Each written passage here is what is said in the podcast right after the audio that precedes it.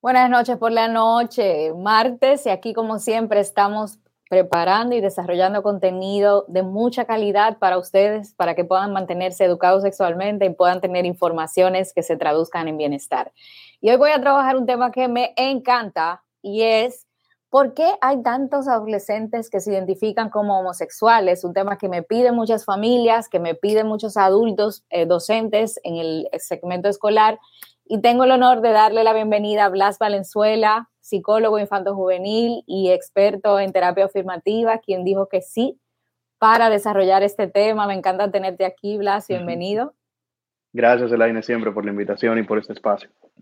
Blas, iniciemos por el principio. ¿Por qué hay tantos adolescentes que se identifican como homosexuales? Y sobre todo después de la pandemia, tenemos como un boom, según lo que están afirmando muchos adultos. Sí, y yo diría también que se evidencia aquí en la consulta, como siempre recibimos pacientes. Eh, hay un sinnúmero de factores. Eh, yo diría que quizás uno de los principales es también la accesibilidad a la información. Eh, con la pandemia, muchas personas tuvieron que aislarse y mantenerse conectadas con sus amistades, con la escuela, el colegio, familiares, a través de lo que vendrían siendo las redes sociales. Y si ciertamente las redes sociales no cambian nuestra identidad sexual ni nos hacen homosexuales o bisexuales, nos permiten a tan solo un clic obtener información sobre cómo eh, de, otras personas que existen en el mundo que pueden ser quizás similar a mí o cómo funciona la vida en otros países y en otros sectores. Entonces, estamos hablando de un, un, factor social que nos da permiso a descubrirnos y a entender que hay aspectos de mí que también veo reflejados en, en otras partes del mundo.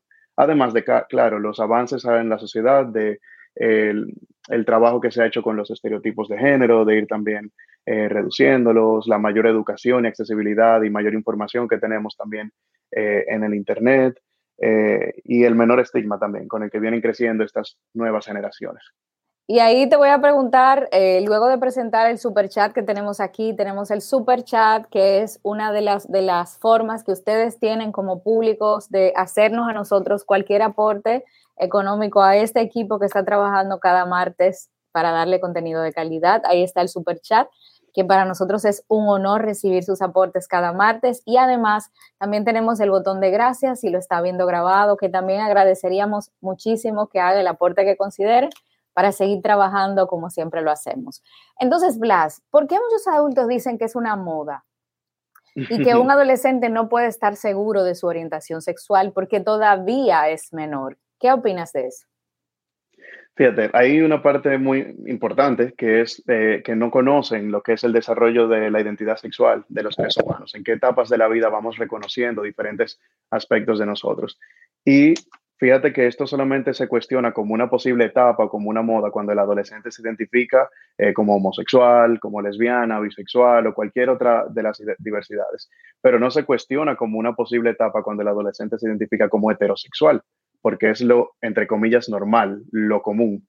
Entonces, ciertamente es importante que los padres reconozcan que en la preadolescencia ya nuestros hijos pueden ser capaces de reconocer hacia quién sienten atracción emocional, afectiva, atracción sexual, para así entonces asumir alguna etiqueta. Em, pero yo creo que viene mucho de esa desinformación, de ese no saber que realmente la homosexual es una orientación sexual válida, el, el, ser lesbiana también, el ser bisexual también. Si no lo reconocemos como orientaciones sexuales válidas, se va a ser muy difícil que podamos aceptar esta identidad sexual o esta orientación sexual en nuestros adolescentes. Y eso es importante porque hay muchos padres que no saben, muchos adultos, muchos docentes, que no saben qué hacer cuando un adolescente se define dentro del aspecto de la, de la diversidad sexual, si dice que es lesbiana, si dice que es homosexual, ¿qué hago, Elaine? ¿Qué respondo? No sé. Entonces queremos que tú nos puedas aportar y a la audiencia que nos está viendo. ¿Qué se puede hacer? entre las recomendaciones siempre es muy importante no solamente saber qué hacer, sino también saber qué no hacer, porque a veces con las mejores intenciones del mundo podemos quizás llevar a cabo acciones o, conductas eh, que, no son del todo favorables para la persona que está saliendo del closet. Lo primero siempre es poder escucharle, ¿sí? Lo que la gran mayoría o todos los padres quieren es que sus hijos puedan comunicarse de manera cómoda, adecuada y sentir la confianza de contarles lo que sucede, cómo se sienten y, en parte, su sexualidad si se sienten homosexuales o bisexuales o lesbianas. Poder también tratar de aceptar y entender su identidad, hacerle la pregunta también de cómo quieres que te apoye en este momento de tu vida, si quieres que le informe a algunas otras personas, ¿ok? Y también quizás acompañarle en este proceso y preguntar si está eh, sufriendo de algún tipo de violencia o discriminación en la escuela o con algún grupo social. Eh, ¿Qué no hacer? Que son cosas que quizás muchas personas cometen el error de hacer eh, por las emociones que genera esta salida del closet de nuestros adolescentes. No contárselo a nadie que nuestro hijo no, se los, no, no nos haya autorizado, no obligarle a compartirnos información íntima si todavía no está preparado o preparado para hacerla. Eh, y tampoco cuestionarlo o mencionarle que puede ser una etapa esto que está viviendo. Lo más importante siempre es validarlo, entenderlo como la identidad con la que se asumen en este momento de su vida, porque es lo que nos están contando en este momento, y darles el apoyo que ellos necesitan de nosotros, no el que nosotros creemos o entendemos que debemos de darle. Y eso que estás diciendo es fundamental, porque muchos adolescentes me dicen, es que me dicen que yo voy a cambiar, que esto va a pasar, pero es que año yo siento que no va a pasar. Y hay, una, hay un torbellino grandísimo en la mente de muchos adolescentes que sienten que ni siquiera le están creyendo lo que, lo que están diciendo. Eh, y, Blas, aquí hay una encuesta que hizo producción antes de que revela mucho lo que la gente opina sobre el tema, que me encantaría que la podamos exponer, y es, ¿entiendes que cada vez hay más adolescentes que se identifican como homosexuales? Y aquí tenemos el 84% dijo que sí, ahora hay más que antes, el 10% señaló que siempre ha sido así y el 6% dijo que no, que eso es solo una percepción. Blas, yo creo que confirma lo que ves en consulta y lo que yo estoy escuchando de las familias. Sí, y yo incluso diría que quizás no es que necesariamente hay más que antes, pero hay mayor visibilidad, hay un mayor permiso social a que puedan expresar libremente quiénes son y cómo se identifican y cómo se sienten. Quizás siempre han estado ahí. Si lo vemos generacionalmente, quizás tuviéramos la capacidad de desarrollar algún tipo de instrumento que permite identificar fácilmente la orientación sexual o la identidad de una persona, podríamos quizás tener una estadística que no varíe en el tiempo. Lo que sí va a ir cambiando es quiénes se dan el permiso, según el entorno donde se desarrollen, de decir, sí, mamá, yo soy homosexual, yo soy lesbiana, yo soy bisexual.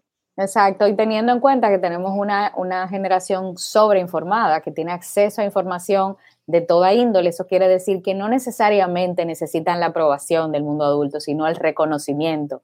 Y eso cambia bastante el escenario. Blas, Vamos a hablar de un tema que mucha gente le tiene miedo y que de alguna forma tipifica como muy negativo y es la bisexualidad. De hecho, he escuchado mucho en todos mis años educando sexualmente que la, bisexualidad es una fase, es una fase de confusión entre la homosexualidad y, la heterosexualidad. Y quiero que tú como experto nos confirmes. Sí, ah, nosotros eh, como seres humanos a lo largo de nuestro desarrollo, una de las principales habilidades cognitivas que desarrollamos es la capacidad de categorizar.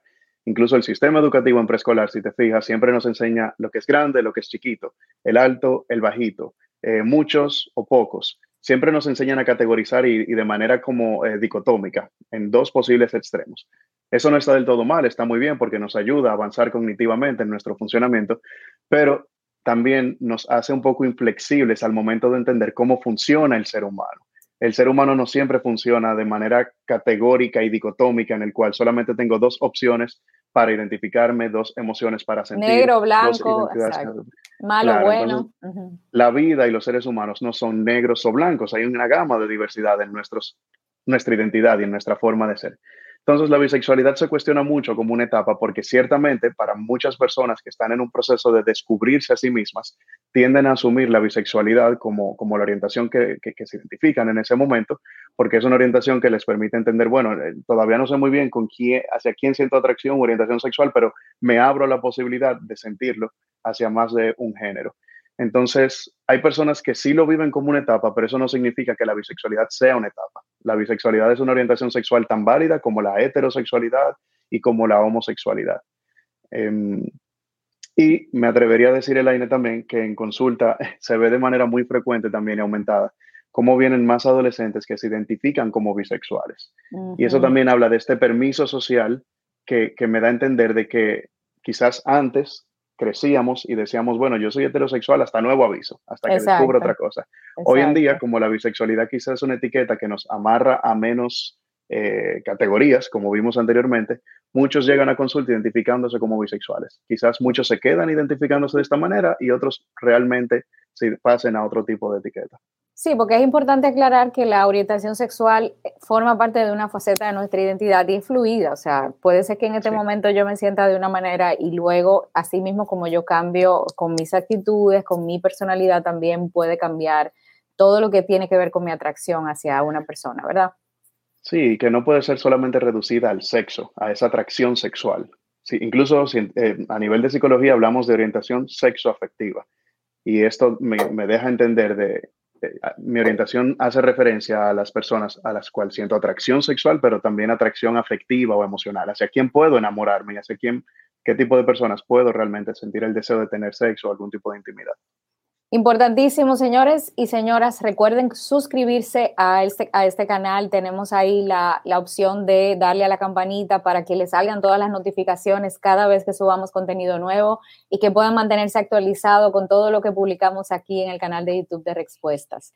Eh, aquí tenemos que hablar un poquito de cuál es el papel de las redes sociales, cuál es el papel de TikTok, de Instagram, de Facebook, de YouTube y todas las series que están bombardeando cada vez más el tema de la diversidad y muchos adultos dicen, es que quieren convertir a todos los adolescentes en gay, todo, esto es una cosa. Y el tema de la película de Vox Lightyear, tú sabes el revuelo que ha sido y ahora salió la de Mario y la, mucha gente dice que sí, que qué bueno que la de Mario sí mantiene los estereotipos como deben, deben de ser. Entonces, explícanos cuál es la influencia de los medios de comunicación en que haya más o menos personas que se definen adolescentes la idea y el valor que le demos a las diversas identidades sexuales o a la homosexualidad, por hablar de una en específico, va a venir siendo construida conforme a lo que yo he estado expuesto a lo largo de la vida. Si yo a lo largo de la vida, desde que soy pequeño, solamente escucho a través de las noticias, los periódicos, las películas y las series, que las personas homosexuales o LGBT son solamente personas villanas, personas que solamente se dedican a, hacer payasos, la burla, el arte, o que terminan siendo quienes asesinan, por ejemplo, en las películas, o quienes son asesinados, esa es la idea que voy a tener cognitivamente de lo que es una persona homosexual. Entonces, lo que se ha venido tratando de hacer a lo largo del tiempo, recientemente, que es lo que hablamos de una representación inclusiva, afirmativa o más adecuada, es que en las series, así como en la vida real, existan personajes que no siempre son los protagonistas, que sí sean parte de la comunidad LGBT, que sí sean homosexuales, lesbianas y bisexuales, y que representen lo que es una persona normal, sí, que es un personaje que también puede llevarse bien con las demás personas, que no necesariamente va a ser el que hace el mal, que no va a ser el que esté enfermo, que no va a ser el que haga drama o el que sea más emocional o sensible. Entonces, el tener esta representación adecuada nos da el permiso también, como quizás personas pertenecientes a la comunidad, de decir, wow, yo me identifico como ese personaje. Entonces yo tengo un permiso también de yo expresarme tal y como ese personaje se expresa en cuanto a su identidad y a su forma de ser en la película. Entonces, mm, no modifica nuestra orientación sexual, pero vuelvo y digo, es un permiso social que nos dan las series y las películas y la representación adecuada de ser quienes somos si no tuviéramos esa representación o si pensáramos que esto va a influir o modificar nuestra sexualidad, teniendo una larga data historia de películas donde solamente vemos personas heterosexuales, en el mundo no debería de haber nadie homosexual en el aire. Exacto, exacto. Y en la época, por ejemplo, de la dictadura, donde el, el dictador era netamente homofóbico, también teníamos homosexual, personas trans. Entonces, realmente ahí tendríamos que analizar de dónde lo aprendieron. Entonces, Blas, Mucha gente piensa como que es tan fácil tú levantarte hoy en la mañana y decir, ay, hoy yo soy gay, yo hoy voy a ser homosexual. No, mira, yo mañana voy a ser trans. Como que es una moda, como que tú de repente te levantas y te quieres poner una blusa roja. Y yo quiero que tú que trabajas con la comunidad, que eres experto porque estudiaste el tema desde la psicología y sobre todo estás trabajando muy duro para poder ayudar a muchas personas que se identifican, cuáles son los retos que enfrenta una persona y sobre todo en la adolescencia frente a un adolescente que se define como heterosexual si ese adolescente se identifica como homosexual. O sea, ¿qué significa tú tener una etapa tan vulnerable como la adolescencia y atreverte a salir del closet? Sí, sí. La verdad es que, el, eh, como bien dices, esto no es una cuestión de, preferir o elegir ser diferente. Es una experiencia muy interna que, la vive cada quien y que cada quien asume su propia etiqueta conforme a cómo se siente y cómo se identifica. Y, yo creo que sería algo un poquito loco pensar que alguien quiere de manera eh, autoritaria decidir ser homosexual o trans, sabiendo así que estas personas son suelen ser objetos de burla, suelen ser rechazadas, suelen ser excluidas de sus hogares, de las iglesias también, suelen ser maltratadas constantemente y en países como el nuestro, desprotegidas por la ley. Entonces, ciertamente nadie quiere de manera voluntaria ponerse en esa situación. Y eso nos hace entender que la orientación sexual no es una preferencia. Yo no prefiero eh, estar o con hombres o con mujeres o que me gusten ambos. Es simplemente un elemento de mi identidad.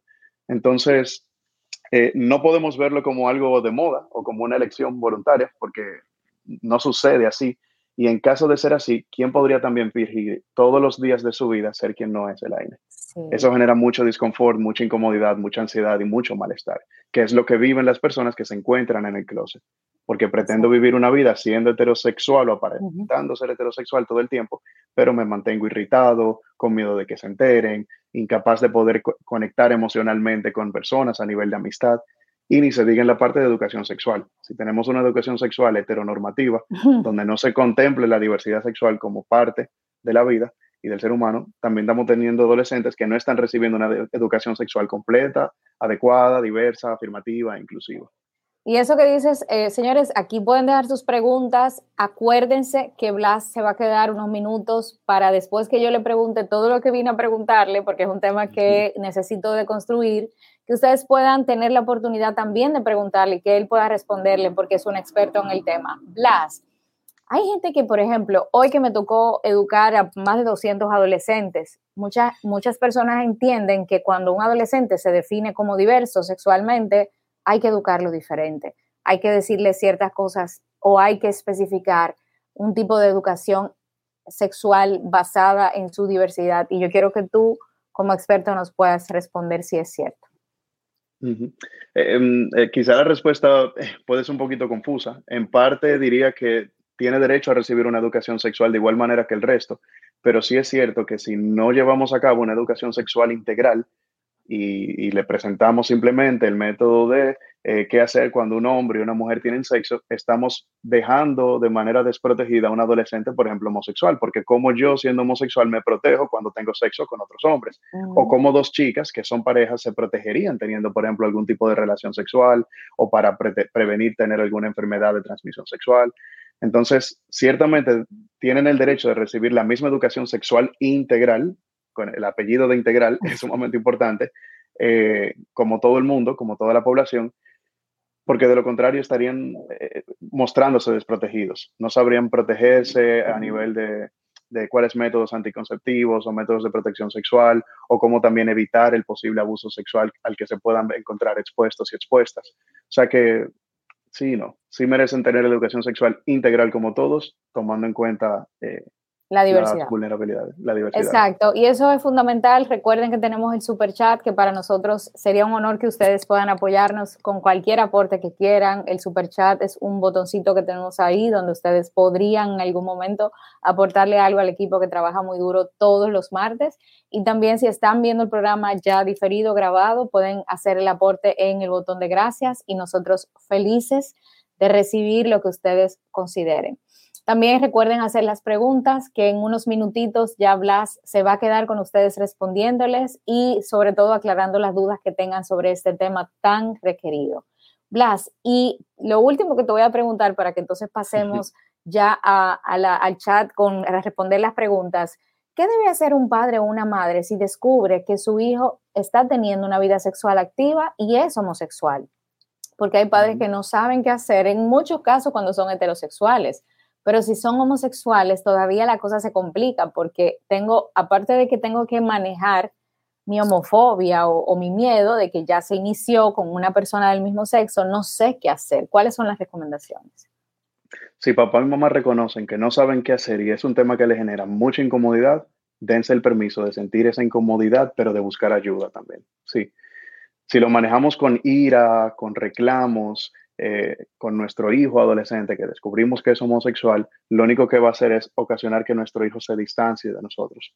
Entonces, si bien es cierto que quizás lo ideal sería que nuestro hijo se acerque a nosotros y nos comente sobre su identidad, sobre su identidad sexual, su orientación sexual o sobre la relación amorosa que puede estar teniendo con alguien, Eh, en caso de que no sea así, es muy importante que papá y mamá se pregunten qué está pasando en casa o en mi relación con mis hijos, que no se sienten en la confianza de comunicarse conmigo y ver de qué manera pueden abrir el tema de la educación sexual en casa de manera general eh, para ir entonces manejando las informaciones que sus hijos le van a ir proveyendo sobre sí mismos.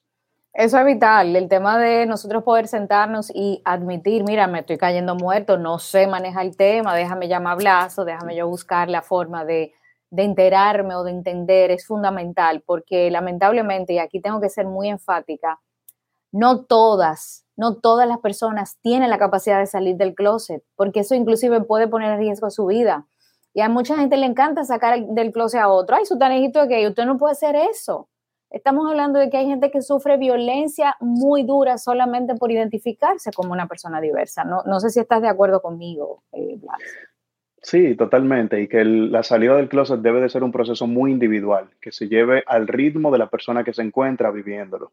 Por más que quizás nosotros desde fuera lo veamos y digamos, mira, pero realmente tu familia no te va a sacar de tu casa, nadie te va a sacar del trabajo, en la universidad no te van a tratar mal, en el colegio realmente nadie tiene por qué rechazarte.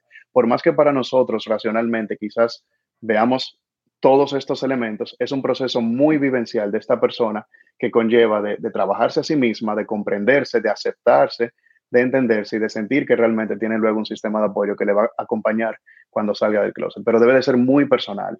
No podemos sacar a nuestros hijos del closet. Ni siquiera, ah, déjame comentárselo a mi hermana o a mi tía o a la abuela, porque es que tengo que hablarlo con alguien, porque no sabemos qué efecto puede traer en nuestro hijo el haber comentado su secreto. Jokelvi Vargas está haciendo la primera pregunta. ¿Cómo salgo del closet cuando no tengo mucha confianza con mis padres y son homofóbicos? Ahí vemos la pregunta que estábamos analizando ahora mismo, Blas.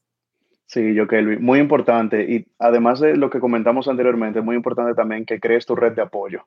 ¿Quiénes van a estar ahí para apoyarte cuando tomes la decisión de conversarlo con tus padres? Y también que te conozcas a ti mismo, porque papá y mamá pueden tener muchas preguntas, pero muchas preguntas, pero ¿y cómo es eso? ¿Qué significa esto? Y entonces eso significa que ahora tú vas a salir a la calle vestido de mujer. Entonces, muy importante que tú puedas manejar el tema, conocer tu identidad realmente para poder responder todas las preguntas que te sientas cómodo y tener esa red de apoyo, ya sea entre amistades o algún tío o tía que quizás sea un poco más comprensible y que en el peor de los casos puede estar ahí para ti apoyándote.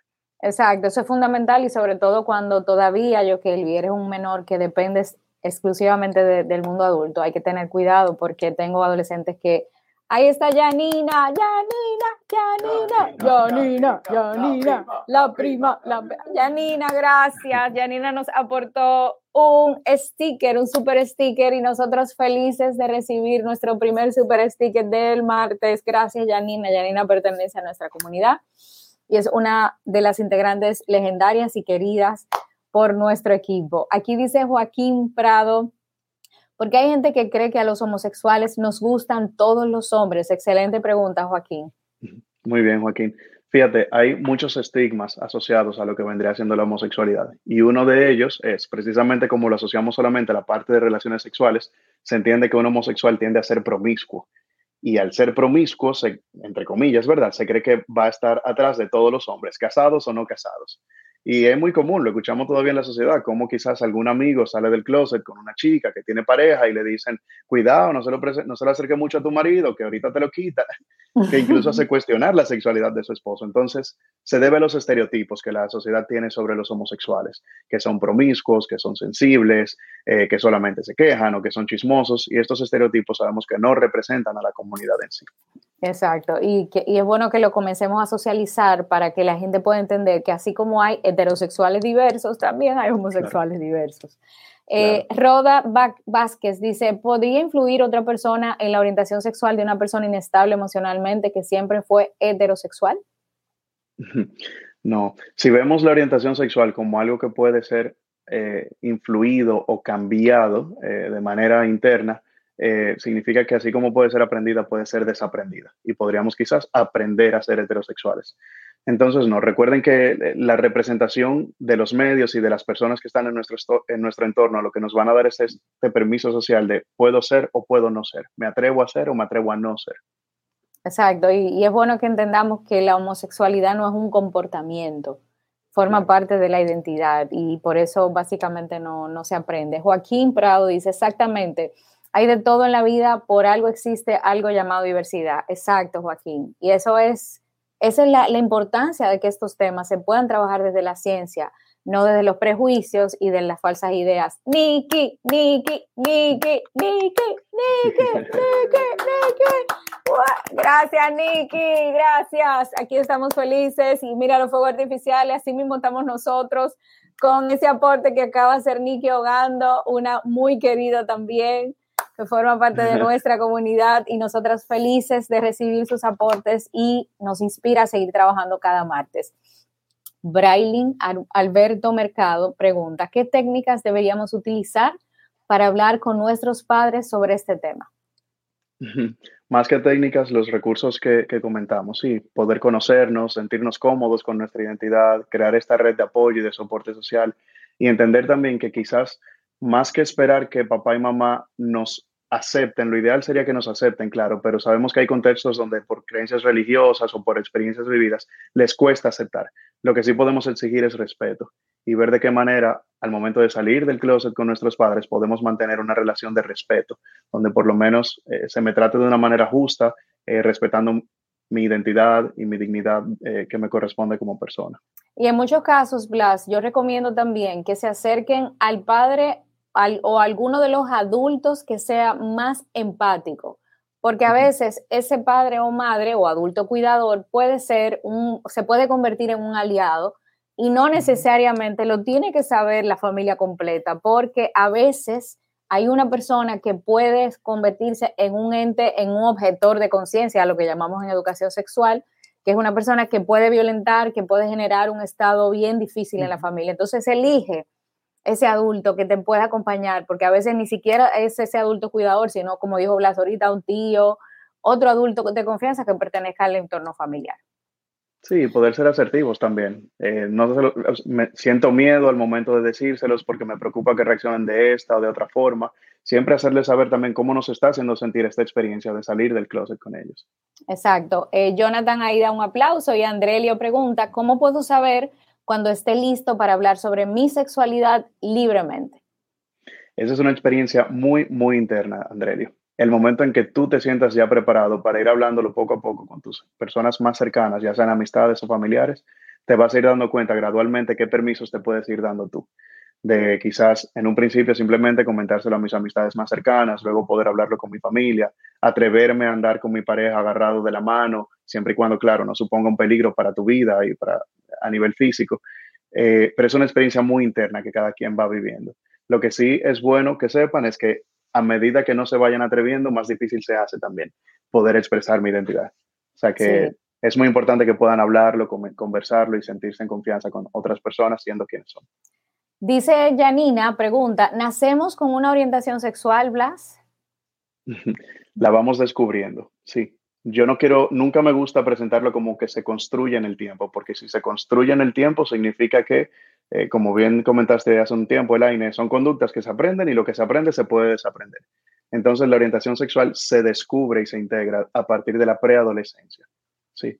Exacto. Y bueno, lo que estamos trabajando hace mucho con este tema, sabemos que el entorno embrionario determina mucho por quién vamos a sentir atracción afectivo-sexual, todas esas hormonas que se, se conjugan ahí hacen un cóctel bien lindo para nosotros tener una identidad sexual X.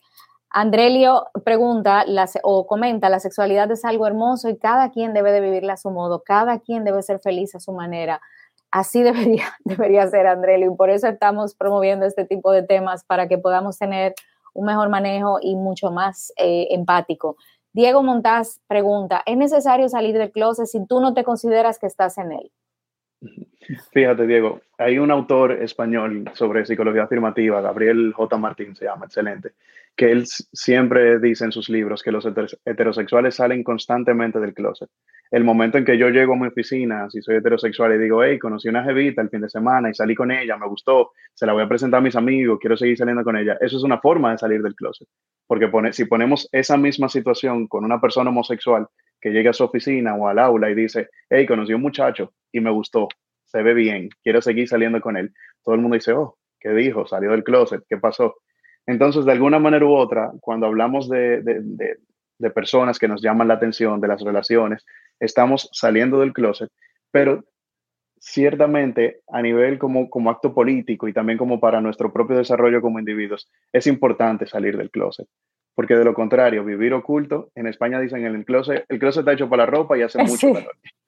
Y vivir oculto lo único que hace es generar ansiedad, eh, baja autoestima, no te permite relacionarse de, manera adecuada con las demás personas porque no sé qué tanto contarle al otro y qué tanto no contarme, no, contar de mí. Entonces, eh, para llevar a cabo una vida bien plena, lo ideal es que sí, que cada quien pueda salir del closet a su manera, porque hay muchas formas también de hacerlo. Eh, Jonathan, Jonathan, Jonathan, Jonathan, Jonathan, Jonathan, Jonathan, gracias aquí estás oyendo, Jonathan, el equipo está así literalmente con esa algarabía. Gracias por ese super sticker que nos acabas de donar. Apreciamos muchísimo esto para poder seguir inspirados y trabajando para ustedes.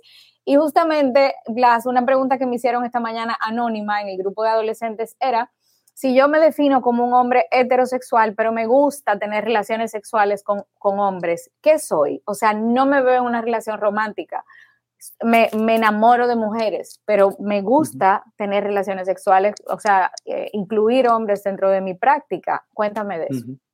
Hay un término que se llama HSH en sus siglas, que es hombres que tienen sexo con otros hombres.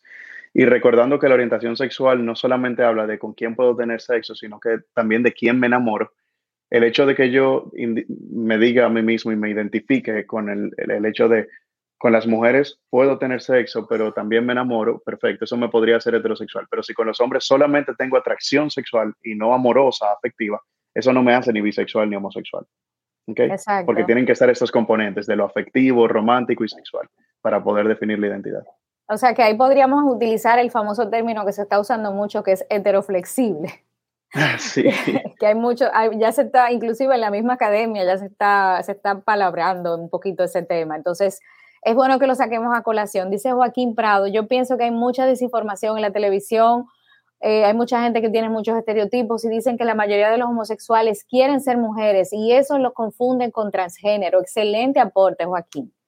Sí, eh, es muy importante, por eso siempre la educación sexual integral abarca estos elementos de nuestra identidad sexual. Una cosa es la orientación sexual, que como bien hemos repetido varias veces, es de quién me enamoro y con quién puedo tener sexo. Y otra cosa vendría siendo mi identidad de género que es cómo yo internamente me siento. Me siento como un hombre, me siento como una mujer. No me identifico con ninguno de estos constructos sociales o puedo fluir entre ambos. Y otra cosa vendría siendo nuestra expresión de género, que es independientemente de que yo me identifique como un hombre o una mujer, e independientemente de mi orientación sexual, cómo yo tiendo a expresarme, qué vestimentas tiendo a utilizar, cómo suelo moverme al momento de hablar, de caminar, de bailar. Entonces son elementos que van eh, funcionando de manera separada en nuestra identidad sexual. Exacto, y se suelen mezclar. Elizabeth, Elizabeth, Elizabeth, Elizabeth, Elizabeth, Elizabeth, Elizabeth, Elizabeth.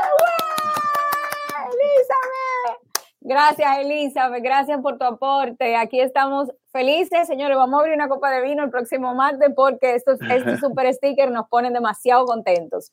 Y la, te creo que nos quedan unos cuantos comentarios. La última pregunta, Frederick Pregunta, ¿a qué edad un niño o niña empieza a definir su sexualidad?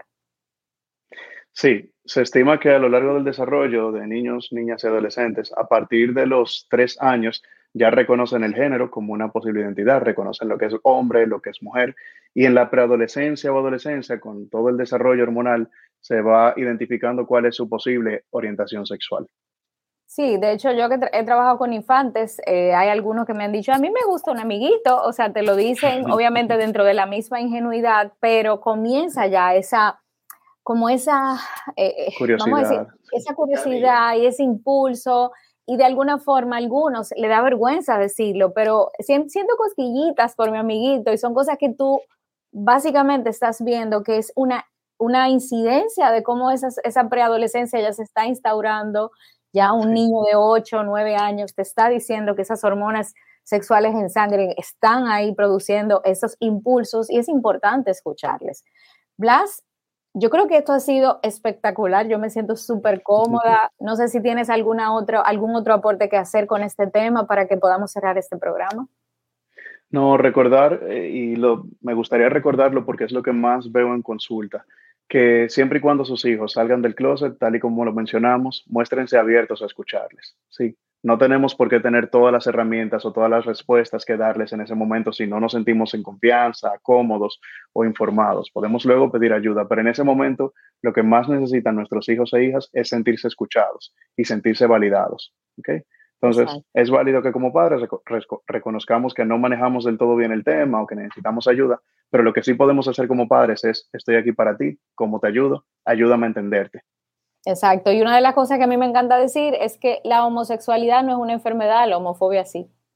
Sí, totalmente. Entonces necesitamos eh, que podamos desconstruir todo ese odio, rechazo y la desinformación que se traducen en, esto. Y si quieren aprender un poquito más cómo trabajar, cómo entender, cómo manejar la sexualidad de sus adolescentes, pueden ser otros eh, chicos adolescentes, si usted es docente, les vamos a regalar el enlace que está justamente en los comentarios de, este, en la descripción de este video para que puedan ver el webinario gratuito que realizamos sobre cinco pasos para entender la sexualidad de tus adolescentes, donde por más de una hora me explayé para poder explicarle a los adultos y a los cuidadores un poquito más de un tema que amo desarrollar para que tengan las herramientas que les puedan ayudar a tener un poco más de empatía con un tema tan íntimo y tan delicado como la sexualidad.